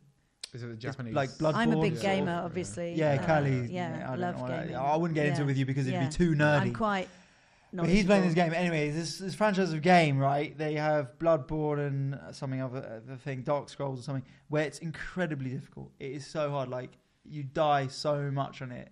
And I just watch him. Like I'm coming back in from gigs, and he's been there for like two, three hours trying to beat this one thing. And he's just every time I just see him, and he goes death, and he's just fucking like and there's a someone's metaphor skewing there for it. your life. But I was, and I'm, Yeah. but I'm literally just watching that, thinking. But then, when he beats the boss, that's taken him ages. He's like on his feet celebrating. It's the best thing. It's elation, and that's why like a lot of work, a lot of occupations. It's like turning up. You got to turn up. You got to be competent, and you Yeah. and, and if you've been there enough, you kind of you can rise through He the ranks. sounds like quite the Yeah. catch. Yeah. yeah. I've yeah. met him. What a man. He's, Uh, a, he's a lovely guy. I but, think but, but, it's- but that's what you're talking about. Of like, I think maybe you're you love challenges, right? Yes, I think for me, it's a lot of it's about that. Yeah. That I can't quite. Until I've done better at it, I'm like, oh, I can't quite let this go. And I don't even know. I don't even want to be a club comic. My dream is not to be someone who's closing the store and closing the stand. That isn't. Uh, I know that I want to be able to do that because it would be a sign of my uh, capacity, and it's a really good thing to know how to do. But I would not want that to be my whole life. Mm. So whatever I was as a comedian, it would be much more about finding my audience and being able to do like small theatres with my kind of shows. That would be my dream, much more. So I don't. Sometimes when I'm doing these difficult club gigs, I'm like, why am I even? Why am I putting myself through this? But then if it goes well, you're like, oh, I'm a legend. that was amazing. Until you have a bad one. That's right. But what's on the point of, of hard work and task completion? I mean, that is the key to happiness. I think everyone knows that. So comedy, although it will torture you, you it's the, the rough with the smooth. I think finding something unbelievably complex like what your friend was doing, you know, like elation, be so overjoyed when that's done. Even though you know some people will claim that he's just spent twelve hours in his bedroom playing a video game. yeah. I wish he doesn't. he's live put some, fucking yeah, Saw. yeah. what a bastard. yeah, you you you put hours and time into something, and that's you know you can't be happy all the time, and it takes hard work. But then a good gig, I suppose that's the fix we get from the good gig, isn't it? Because there's something really neat about the fact that you go on stage for however long. Obviously, we're mainly doing like 30s at big clubs, right? Yeah. All of us. Yeah, but no, you go Just on and hey. do yeah, you go on and do whatever you're doing, and if it goes really well, and it's that kind of you know warm knife through butter feeling, which we kind of occasionally get. Th- there's something really neat about that. It's like that was a neat 10, 15, 20 minutes of my life where everything went the right way and you're totally present. If you look at all the kind of mindful stuff we know that we all need to be more engaged with, there's something enormously, it's a very pure thing to the good when it goes well. But the trouble is, you can't predict when that's going to be. so you're mm-hmm. laying yourself wide open to failure every time you get on stage, right? Well, yeah. I mean, speaking of failure, if you go, we're going back to like your original fail of presenting this wonderful life, but then in yourself not feeling like you're you succeeding. That being the fail and sort of Mm. that disparity. And like a proper serious, like, me- mental health fail. Like, I had a proper full on extreme mental health fail in my 40s because of it, like, dangerously so. wow. So I pushed myself. To, I got. I, so I, I couldn't mean it more than when I say that I do not think trying to live a perfect life is a is a is a great success story. So I think it's properly perilous to live like that. And the longer you do it, the more there's this kind of metal fatigue. And at a certain point, something is going to snap. And when it snaps, the longer you leave hmm. it, the harder it snaps. I would say. Eh, and for you, how did it snap? Just uh, full on, sort of, yeah, like a she, full on. she does this. There's yeah. this pregnant woman getting Yeah. a coffee, yeah. and I uh, Cally just went, "You can't drink that." exactly. Yeah. Sent it out and then told everyone she was a grandmother and left. Yeah. and I punched the barista, so that's why he couldn't offer her a free coffee. So I'm surprised you didn't read about it. Actually, it, it got lots of coverage. But yeah, just a proper full-on not you're not being able to cope anymore, like full-on depression, um, and and like incapacitating. You know, not wanting to be around anymore, depression, and proper, you know, ceasing to function. So that's to a point where you you left job. left job, uh, needed psychiatric care. Yep. Yeah, proper full on, yeah, you know, and because I'm such a perfectionist depressive, high functioning depressive, I never told um I never told my kids about it at the time. They were doing their A levels and their their GCSEs. Yeah. Um, and I would go to the psychiatric hospital in the daytime, have the have all the you know help I needed. I wasn't sectioned, obviously, or I would have been there at night, but I was having intensive, eh, you know, Therapy session, five yeah. day a week help. And then I would go, so I'd leave the house in my work clothes. Um, I would go and have a day in the hospital, um, i- you know, get into like, you know, leggings, because you also did like yoga and shit. It was all right, actually. And then you'd go, and then I'd go. Can recommend Yeah, it was- Mother's I Day. The Priory, what a place. I met, yeah, pedicures, the Yeah. usual, prosecco, Yeah, clinic, bottomless yeah. prosecco. I heard, it, I heard they're doing uh, Bottomless yeah. prosecco It was the really morning. nice. Great place for hen Oh, oh Hen my do's, god! The yeah. problem was I'd get back home smashed. exactly. It was really Yeah. difficult. So, um, and then I would, uh, I'd, and then I'd get home and cook the kids their food and pretend. I didn't say I'd been at work, but the implication was I'd been at work. And then I would test them on their stuff for their GCSEs and their A levels, and just about hold it together until they'd gone to bed, cry myself to sleep, repeat the next day. And all the other people in the hospital, like one woman who I got to know really well, she couldn't even look after her dog. She'd had to get someone to take her dog because she was like, I can't commit to looking after a dog when I go home. She was like, How are you looking after your children? But it's because I just couldn't bear for them to take on my reality at that point and I didn't want to mess up a really key bit of their lives. So it wasn't it didn't feel like a selfless thing and maybe it was a stupid thing, it probably was, but I didn't have anyone to take them on and I felt like well so even in the face of proper kind of life and death depression something made me think I better still go home and you know be nice to my children and I say cook. I'm a really bad cook. That's a fail every day. But you know, but I would, I would try. I did my best. Bring them something back from the brunch. Exactly. You know what I mean? Yeah. I'd be like, you know, have a little bit of prosecco. Here's the bottle. Yeah. But it was so so yeah. So even then, I was um, and a mate of mine who'd gone through a similar thing a couple of years before. One of my best friends, she would really take the piss out of me. She'd be like, "You are how are you bringing like high functioning to like epic levels of depression? How are you still?"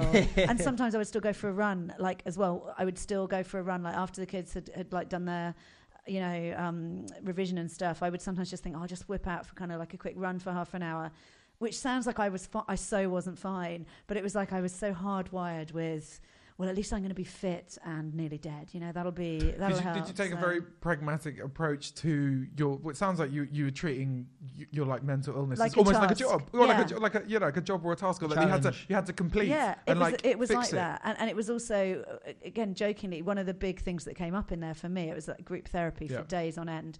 Really interesting, really interesting thing to do. And um, and then you swap at- that for the open mic scene. Yeah, well, yeah, there- yeah, uh, that's a change. Yeah, Yeah. fucking hell. At least it's moderated when you're in a hospital. Yeah, exactly. Yeah, yeah, more likely to get paid. Yeah, the people aren't as insane as they Yeah. are at open mics. Cally, Really. Cally was just going and smashing it every night. Yeah. It's like boom, I was like, mic yeah. drop.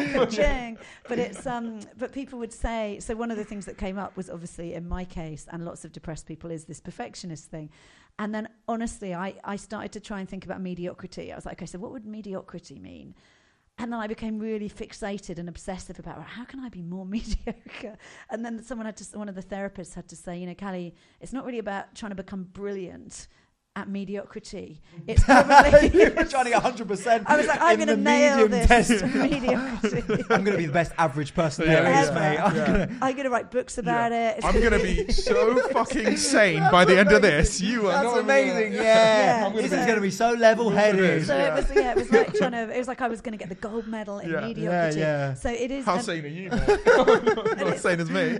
yeah, exactly. Yeah. but it is a weird, yeah, it is a weird thing. And then when you, you said, Tom, that the um, you know, because we are listening to you, we're not all you know forming other yeah, yeah, no, relationships Look, and I- I- yeah. loyalties. But it is true that you end up um, when you keep sort of leaning into the like the perfectionist thing and how you might actually. It's a- it's an incredibly sort of. It's an incredibly dangerous thing in our industry because you can't complete it, No. and you're never going to actually get fulfilled in that way. So it's actually not a, you know, it's no joke being a comedian. But you also said that people who don't people who put a lot of effort in don't always succeed and some people who really either look like they don't or really don't do succeed. But that's because you're unconscious. If you just let things go a bit there are some incredible if you look at like how ross noble operates it really is coming from a place of just letting his playful mind play and you're not going to allow that side of your brain to play if you're so busy hammering it through this regime of achievement. So you're probably not as talented in a creative type Yeah. of business if you're this kind of a person And, and there's, it's the one sort of profession, c- comedy. A lot of people who are really good at it. I mean, I think there is two ethoses of comedy. There's people who just like work really hard at it and get really good. Like, like, I think, like James Acaster is like a perfect example of that. The man's like work ethic is insane. You know, he smashed it out of the park. But then, you know, th- there are these people who are just shit at everything else. And if they were to do any other job, possibly in the world, they couldn't do they it, couldn't. yeah. They couldn't. They couldn't do anything. But for some reason, They they, can can do just this. do that job. Yeah. Yeah. Well, I mean, not to say you should have everything else, but Jarlath made the point about part of why comedians become is because you, you, they're- a lot of them aren't good at like the admin and being on top of things. And the case in point was he went to have a meeting with Apple about Oh, podcasts. so good. And uh, he went there, got the flight over to Ireland, and um, went to the location um, that he thought it was, and it turns out the meeting was in London, and uh, the guy was coming over from LA, and then never got in contact with him again. Wow. Yeah. And why Ireland? Did he? He thought it was Apple because it was Apple. Um, No, Because Apple have a, Apple have a place over there as well, but he Oh, went really? to the street and so he thought like, oh, this all makes sense because there's like a lot of tech companies It's quite in a long. Ireland. That's quite a complicated mistake to make. Yeah. Well, Isn't yeah, it quite specific? Yeah. Mistake. I mean, yeah, th- yeah, that was yeah, that was That's one what I would call willful incompetence. I mean, that's a pretty good. Not one for average Cally smashing Yeah, medium. yeah. No, that's stuff. my kind of. If you're going to go incompetent, go big. Yeah. Oh, right, so at right, least he did. At least he did an awesome fail. Yeah. You wouldn't want to do a mediocre fail. But that- that's the kind the of- point. as you've sat on the other side and been the exec kind of Yeah. Thing, looking down at it, if, if, if let's say you I'd give him a second chance. Having been someone who could sometimes, you know, build dreams and crush dreams, I'd like to think I would have been normal enough to go, oh, God, that sounds awful. We'll get you some more time in when suits you. I wouldn't like to think it'd be like one strike and you're out. I, I, what, you- so you weren't like a cold-hearted, No, I was really, no. cut and dry. No, I was a really empathetic, kind of kind. I was too nice to the like people bel- below me loved me because I was such a compassionate, kind kind of leader. And but people, I wasn't If you do say so yourself. I wasn't, no, but I was I was. actually No, but perfect I did. No, but and I, the best part, best part about him was humble. That's my thing. but Modesty there is were- the key. there were Smashed it. plenty of things I couldn't so good at being do. modest. but I was nice to work for. But I wasn't nasty enough to be to make it. You know, against the, there was it's very cutthroat Oh, at that good. level in Fuck 'em. business. If they have to be nasty, then Exactly. Look fuck at me now. You know, getting paid with a bottle of Evian and Yeah. Well, some you, acronyms I wouldn't, that call, I wouldn't call never it quite payment, works. but um, it's I'll pay you back for it. yeah, yeah. Sorry, it's uh, ATP. Yeah. If um, but that's interesting as well because you're saying, look at me now. Uh, I haven't achieved anything, but we've just listened to the stuff, the amazing things you've done in your life, and the stuff you've overcome as well. Do you struggle play- to take a compliment? I c- yeah, I do, and I and I, I did actually. What I meant to talk about when we were going to talk about life fails was that I'm really bad at ping pong. So We're thrilled you didn't. That's, yeah, was my that's a lot of back and forth for us. Yeah. Yeah, the- uh, the- so that was my plan. I, got- I got a good anecdote about that. That's you know great, and that's true. really would have bounced off each other. Yes. Oh, come on. Okay. so that Uh, Bring was that to the that, table, that was as deep as I was going to get. Stop. And look what we missed by me not doing I that. know. I think we've covered We it. could have Yeah. kept that going. Yeah. You were going to follow up. You your- could've- I follow up. The problem is in Yeah. my life, we've had a big Yeah. disparity between um, looking Yeah. like I've achieved and been really successful, Yeah. but actually been incredibly depressed and upset. Yeah. But She the, just- the big one was Yeah, I, yeah. I was on holiday and they had the table tennis. Uh, honestly, Full of backhanded compliments. Yeah. Yes. Oh, come on. Okay. there you Um, go. We should hang out more. There's well, a reason we clearly don't. not. No. Someone's got Yeah. an opinion about And Mooch that. is just staring at me now. He's jealous. and He's trying to stare you out. Mooch is looking at me like, Ali, dinner, dinner. Yeah, we, got, we got reservations. And you haven't even got a cute dog to throw into the picture, have you? I've So- got nothing, mate. I've, I can't, you know, can't compete He's with got a big dog. shoulders. Yeah. No, I Well, think you did honestly, offer me to touch them at the beginning of the podcast, which I think maybe before we were on air, yeah. which is uh, a little. I didn't offer that. no, you he did. didn't. Yeah, Yeah, you can't be offering up Tom's Yeah. shoulders to be touched. Yeah, exactly. Yeah. Yeah. Oh, well, I think we've I got. touched them without asking. Yeah, you Yeah. can you can touch them. Yeah, Touch away. I'm going nowhere near them. Okay. Um, is there any other fails you wish to share? I did. Um, I used to sell um, ice creams. So at the time that I was living with the junkie, I needed to obviously make some money because it's expensive being a junkie. And I, um, so I got a job driving an ice cream van around the um, army camps of Salisbury Plain because we lived near, near there. And it was commission only, uh, which was tough because I wasn't good at selling the ice creams, and you had to um, you had to hand wind your chimes. So I'm just gesticulating. A, can you imagine a ti like winding up a musical box? You- Yeah. all day. You're like, oh, RSI. How long would that last? One kind of play? Like one minute. Like, oh you, my wouldn't, god! you wouldn't even get through the Just One Cornetto song on one wind. Wow. And because it's commission only, so I drive around these army camps trying to sell ice creams. And on my first day doing it, I was in this really crappy little thing. It was more like a sort of scooter with a lid on it than it was a van. And I needed a pee, and I was like, "Where am I going to go to the toilet?" And there were all these pubs around the army camps, but they were rough. And I was like, "I don't want to go into an army pub on my own." Mm. So there were these tank tracks that crossed the roads all around the deserted bits of the army camp, of the army plane. And I drove up a tank track on my first day, thinking I'll just drive up there, have a pee, get back on the road. And because they have those massive hillocks between where the two tank tank tracks would go, you know, so there's. I drove my little truck over those, and the whole thing capsized. Oh, So I then was like in a capsized ice cream Ice cream truck, everywhere. uh, thinking no one's going to find me because I'm in the middle of Salisbury. And of course, sure enough, at a certain point, a tank came because that's what the point is. and the tank, And you're like, get reinforcements. You're gonna need more. so they, um, so they ice creams all around, Yeah, and they yeah. just put, and they were completely unfazed by it because it turned out these things were completely not stable and not safe, and they'd seen numerous ice cream sellers Go under. capsized. Yeah, Yeah. I was, I was just a very so yeah. So I thought not being able to play ping pong and capsizing an ice cream van on Salisbury Plain, those were my big fails. That's, I mean, that's, Though I think that is much bigger. I, I Yeah. honestly, I see you in a different light now Yeah. because That's, of that. that's quite a life changing. That's- a lot of people can relate to that because a lot of people have driven Is it- ice cream vans. Yeah, they around have. just Yeah. train tracks. It's interesting you got into the ice cream game. I do actually know ice cream men in London. That's there's a sort of an And ice cream women. mafia. Oh, yeah. there is? Yeah, yeah. So the, Serious. my ice cream mafia in those days was that the I I worked the person who employed me. His daughter was also employed by him. She had the Mr. Whippy van, which was Oh, of perfectly stable and had an Fucking hell. automated chime system. Ugh. And she had the fresh Mr. Whippy machine. I didn't have a Mr. Whippy machine. My vehicle was not not compliant with health and safety. And then he gave us all routes, and it turned out her route was my route, but an hour earlier. So she was going around getting all the hungry for ice cream people, and I was getting people who'd already had at least one ice cream, and they might have even had a Mr. Whippy. I couldn't even compete Just with that. diabetics and fat kids. So like- yeah, Yeah, exactly, it's and, and and maybe some grandmas who Yeah. needed the energy to attack. tired pregnant from all the women. coffee throwing. Yeah. Oof. So it Give me was a 99. Um, so yeah, so it was, and and, uh, the, and then at that time there was a film. I think it's called Ice Cream Wars, which was a kind of comedy, a dark comedy set in Scotland that was about the fact that there was this massive, like to the death war between rival ice cream vans, and Yeah, I lived and breathed that as an innocent.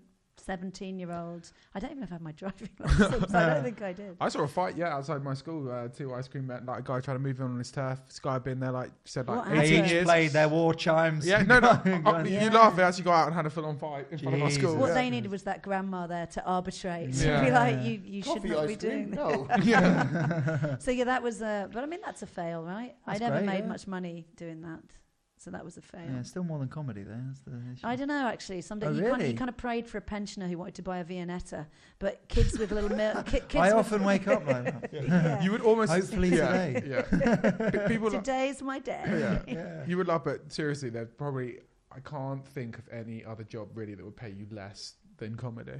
No, my son definitely. My son's a zookeeper, and when he can't get enough hours zookeeping, he's a dog walker, and he for sure earns more money than me. Yeah. Definitely, as a comedian, yeah. And it's embarrassing to the point that sometimes I'll come home and I'll take my paltry cash out of my wallet and then I'll put it on the kitchen table, and then he'll be like, "What's that?" And I'll say, "That's my earnings." And he goes, "You've been gone seven hours." And I'll be like, "Yes, I'm, I know." He's like, "That doesn't. That's not Yeah. even five pounds an hour." I'm like, "Shh." yeah. yeah. Did it go well? No. Yeah. Did anyone turn up? No. Yeah. I actually So- cried on stage. Yeah. Yeah, so that he, they have um, yeah, it's kind of a leveler when you're. I've said a leveler a lot. It's humiliating when your kids earn more than you do when they're doing a job that is My notoriously. parents don't need to worry about that, so uh, making them proud uh, every day. Don't say that because by the time they're caring about that, you know, when they might need you to earn some more, when they're older and need some care, you might be world famous. You might be smashing it in Yeah. I I stadiums. won't have to see them, thank God. Yeah. well, you, well, you know, you know, it would be very depressing if you had to look after your parents and be like, "Don't worry, mum and dad, I've got this. my, my comedy career. I hope you like seven pounds a month." Yeah, I hope you like half a carton of milk. For Yeah. yeah, yeah. Don't worry, got an Yeah, but the Pope job. will be Yeah. complaining about you being a god by then. Ah, I have no yes. doubt if the Pope is still around. The then. Pope says Ali Woods has to stop calling himself a god. yeah. Well, I just called myself a god as a leader in business, apparently, didn't I? Yeah. It's like I was something of a god Yeah. to my staff. People loved people love working for me. That was a bit of a fail as well. It's like when you're adored that much, it's kind of like Yeah. can't give you all it hit guys. them hard when I left. Uh, do you want to share a worst gig story? Oh god, that's like well, my worst heckle I had um, was when I did. A, have you guys done the Hastings Fringe? Yes. So I did. Um, Ali, you're shaking your head, which is a good podcast thing to do because everyone, all the podcasters Didn't here, want to yeah, interrupt didn't you. want to interrupt. Yeah. Didn't want to interrupt But you. yeah, but in, but a yes and a no from the uh, from the hosts, and a Uh-huh, yes from yeah. me, yes from me, and I, I so I did. Um, they have this outside stage, which if you ever get asked if you'd like to do it, the correct answer is No, thank you. Uh, so I was doing. I did one show in a pub, which was really nice, and then the next day I was on this outside stage, and it was the first time they'd had this stage, and they were really bigging it up. It's like you know, it's like the pyramid stage, only it's not a pyramid, The and no one will be there. of, of. So yeah, I was going to do like my version of Glastonbury, um, and I went onto this stage, and it was really the problem was it was right by the roughest bit of the high street, which if you know Hastings is mainly kind of homeless, drunk people. So it was a really nice hangout. They So were your sort of- crowd was in at least. they were, yeah, exactly. so they were all hanging out. So it was a really weird. I wouldn't say a gig anyway. And I was trying to do a solo show. It wasn't just a spot. Oh, you were doing it. I was doing a pr- an hour. Oof. And then there were these kids. There's a kind of um, balustrade up above the stage, sort of up, up on a higher tier of the of the town. And there were all these teenage kids. It was like a Saturday late afternoon, hanging around and smoking and drinking. And then they started throwing paper planes down to the stage. Um, with and I was so I had to incorporate it into my already fantastic performance. And at this point, it didn't Hey, matter. stop, stop applauding, So- guys. There's Yeah. a paper yeah, plane on exactly. Let's, so and actually it helped me because it gave us something to mutually focus on because Right, no one was right, looking at me till then. So these planes were coming down and, I, and then they started writing things on them and I was reading out and drawing like cocks on them and stuff. So I was like making nice. huge hilarity out of this. And then Quite artistic, really. and Yeah, then that's great. They weren't Yeah. bad, especially considering how absolutely twatted they were. I thought Yeah. it was good that someone had a pen, Yeah. someone had paper. I was like, you guys are doing very well. I'm not. I'm not even going to shout. I'm gonna. Yeah. I'm gonna. paper- Exactly. And What's all Generation Z, then you had to make paper planes, then you had to write, then you had to. I thought they were good. The good. homeless haberdashers. Yeah. Exactly. So they anyway, these kids were throwing these things down, and then one came down, and the message on it was "Don't give up." I was like, "Oh!" And then the next one came down, and it said, "Your day job." oh, boom! They all want to. and that was the only laugh of the oh entire afternoon. Oh my goodness. so that was, I mean, the kids must have been going crazy. that is not a good gig, That's right? such good timing. Oh my. They, Oh, I Like, respect. yeah. Like, Did you I read mean, both out? Like, Yeah, yeah, I read them out because I got the first one and we all laughed and I was like, "Oh, that's really sweet." The Yeah. don't give up one, and then that one came out, and by then I was committed. Um, no, that got a great laugh, and then I was like, "I've been Cally Beaton." You know, good night. So, wow. so yeah, I think, but I do think young people, young people can be quite. I thought they were quite funny for Yeah. a bunch of kind of kids hanging out, drinking on a Saturday afternoon. I was like, "Good for you, yeah, creating things. yeah, That's nice." Yeah. even if it is to destroy, but yeah, it's, fair play, yeah, Creating people's horrible. yeah, yeah, yeah. Did you hear about one thing that there was a there was a, a fashion for this that kids that kind of age were they would do? I think this is quite a witty thing, uh, a, a witty prank. Mm. So what these young people were doing was they would run like in parks. They would there would be a runner like a jogging runner in running kit running, and then they would run in front of the runner, going, uh, "Get away! Stop running after me, you perv!" Because, and because they could always run, so they could always run. They could moderate how fast they ran yeah. relative to the person behind. So yeah, they just kept running in front of runners, going, "Ah, stop following me! What's wrong with you?" and videoing it. I thought that was quite a witty. That's quite That's good. quite witty. Cla- yeah. Does YouTube that ever prank. happen to you? Because you run, don't you, Ali? You did I, run, I did run. Yeah, I don't run as much as I as I used to. as but, you talk um, about on stage. Yeah, well, wow, yeah. Um, but uh, I, well, I was, no, I I was running around York. It was fairly civilized a lot of the time, and kind of quite. Is I was running quite young as well. when you're in York? York actually is very flat. So that is So easier. It is easier, yes. Problems with flooding, but it's very flat, good for running. But then you can always do a triathlon if the flood comes in, as long as you can That's steal it. a bicycle. yeah, Yeah. yeah, which I often do. Yeah, I live near Hampstead Heath, so that's quite that's Well, quite the I tough mean, running. It's not Up so and It's quite down. hilly, a lot of up and down. tough. There's just so Got many Pondo. cafes you've got to run past and not I go in for a quick know, latte, and it's exactly. just the murder. But if ever you need alfalfa, you're never far from any. Swim in those women. You can swim in the ponds. Did you see that? You know, there's a documentary called The Ponds, which is about the people who swim. What every day? the There's, ponds. there's like It was a one-off film. It was on limited release because it was of, limi- it was of limited surprised. Yeah, interest, even to the people in it. the pond But- swimmers have absolutely. Yeah, You're telling me they haven't got a global a- audience. It is Yeah. one of the funniest things, unintentionally. I, I, I have not laughed that much in years. It, I, to the to, everything hurts. I can It's imagine people really taking funny. that very, very. you really have to see it. It's seriously. Yeah, properly oh, oh, I hilarious. yeah. You could not make a parody But that was funny. It's the people who go swimming at like in the middle of winter in the morning. But that's what they do. That's what that's the po- that's the point of these people. Without going, they're not they're not mucking around on a sunny Sunday afternoon. They're breaking through the ice and saying that they live forever. It's amazing how many people on that documentary were like, "Yeah, and I've had um, cancer. I've, I've three times. They thought I was going to die, but swimming in the ponds at five in the morning on Christmas Day, I've never been healthier.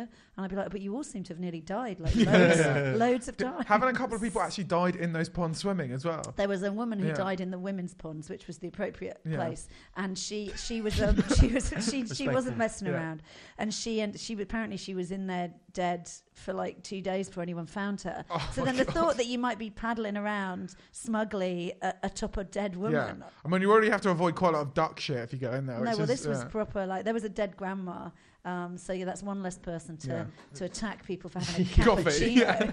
so yeah. Anyway, that's uh, that's it's not York. It's Hampstead. Oh, is it? yeah. yeah, way yeah. rougher. Way Right. Yeah. rougher, Yeah. yeah. Okay, guys. Um, Cally, before we go, is there anything you'd like to plug? I think I already plugged my Edinburgh show's the big one. So yes, Invisible. I'm going to be at the Assembly George Square for the whole of Edinburgh.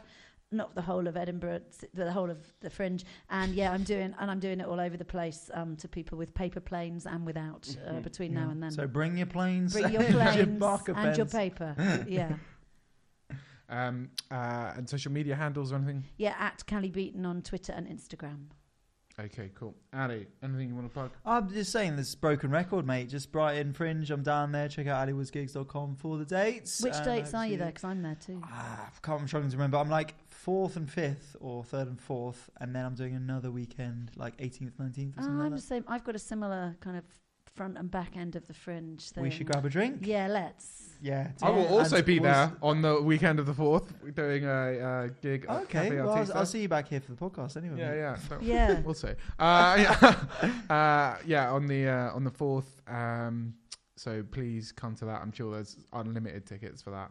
Um, and yeah, Edinburgh as well. Which I think the tickets if they go on sale pretty soon. They're on sale already. Yeah. if, you, if you got in the deadline correctly, but I did not. So mine will Yours be aren't ever going to be on sale. Yeah, by the on the- sounds of it. yeah, yeah. Sounds like chaos. e- end end of uh, end of April. Mine will be on sale. Uh, Yeah, Melrose, buy him. Go go see Tom. Go Yeah. see Tom's What's show. your show called, Tom? I'm calling it Elevate. It's about trying to be a better person and not be Ah. like less of a shit lad, um, and how how men can be better. So like human morally beings. elevating yourself, not getting taller. No, No. no, no. Because no. you could do That that. lifts. Don't need to get any taller. Uh, yeah. but What's your show called, Ali? I haven't got a show this year. I ain't got any So offers what are you yet. doing in Brighton? In Brighton. Well, I'm doing my work in progress. Yeah, but what's it called? Okay, that show. Honestly, you're not very good at PR. Well, I've called it work in progress for ages. I mean, I've called it Run Free. Run, Free. run free. Yeah. Because after the song, Young Hearts Run Free, Yeah, yeah. which is a fantastic song, which I love. Really good song. Yeah, yeah, which is But all. they don't want you contaminating it with your work in progress. well, maybe not. But I love, I love the, the, the, the tone of that song of being a really depressing song, which is a not really upbeat uh, yeah, disco tune. that's that disparity again. Yeah, the fantastic. bipolarity we Yeah. were talking about. Uh, You can also see me at uh, 11 p.m. at the Pleasance every day emceeing AAA late. Is that what you're doing? Yeah. That's exciting. Yeah, should be should be good. I seem more excited about it than you. Or no, did we well, of? I- both will be great in equal measure. So do they do it as a, so the MC, the same MC every night for the because it's not because the Which- the Pleasance Reserve they alternate MCing with Yeah, yeah, no, for this so one this it's is This, this one, it's not really where it's like you do 10 minutes and then you, there's an act and then you do another 10 minutes in the middle Ah. and then an act. It's going to be great. Should be we're all great. going to be there every night, aren't we? Yeah. It's my kind of scene. I'll be there. Yeah. Yeah. 11 PM. Panic was skulking show. around Pleasant. Screaming, screaming about Yeah, coffee at the front. Yeah. Mm. Yeah. Yeah. right, guys, this has been All I Do Is Fail. Thank you very much, Cally. Pleasure. Nice to be here. Thank you very much, Ellie. Thank you, Tom. And Tom, we will hang out. Don't worry about it. That's all right. I'll try and move past it by next week. Okay, guys. See, see you soon, Mooch. You. Love you. Bye. Fuck you, Mitch. All right, bye. Bye, guys. Thanks for listening. bye. Bye-bye. Cheers.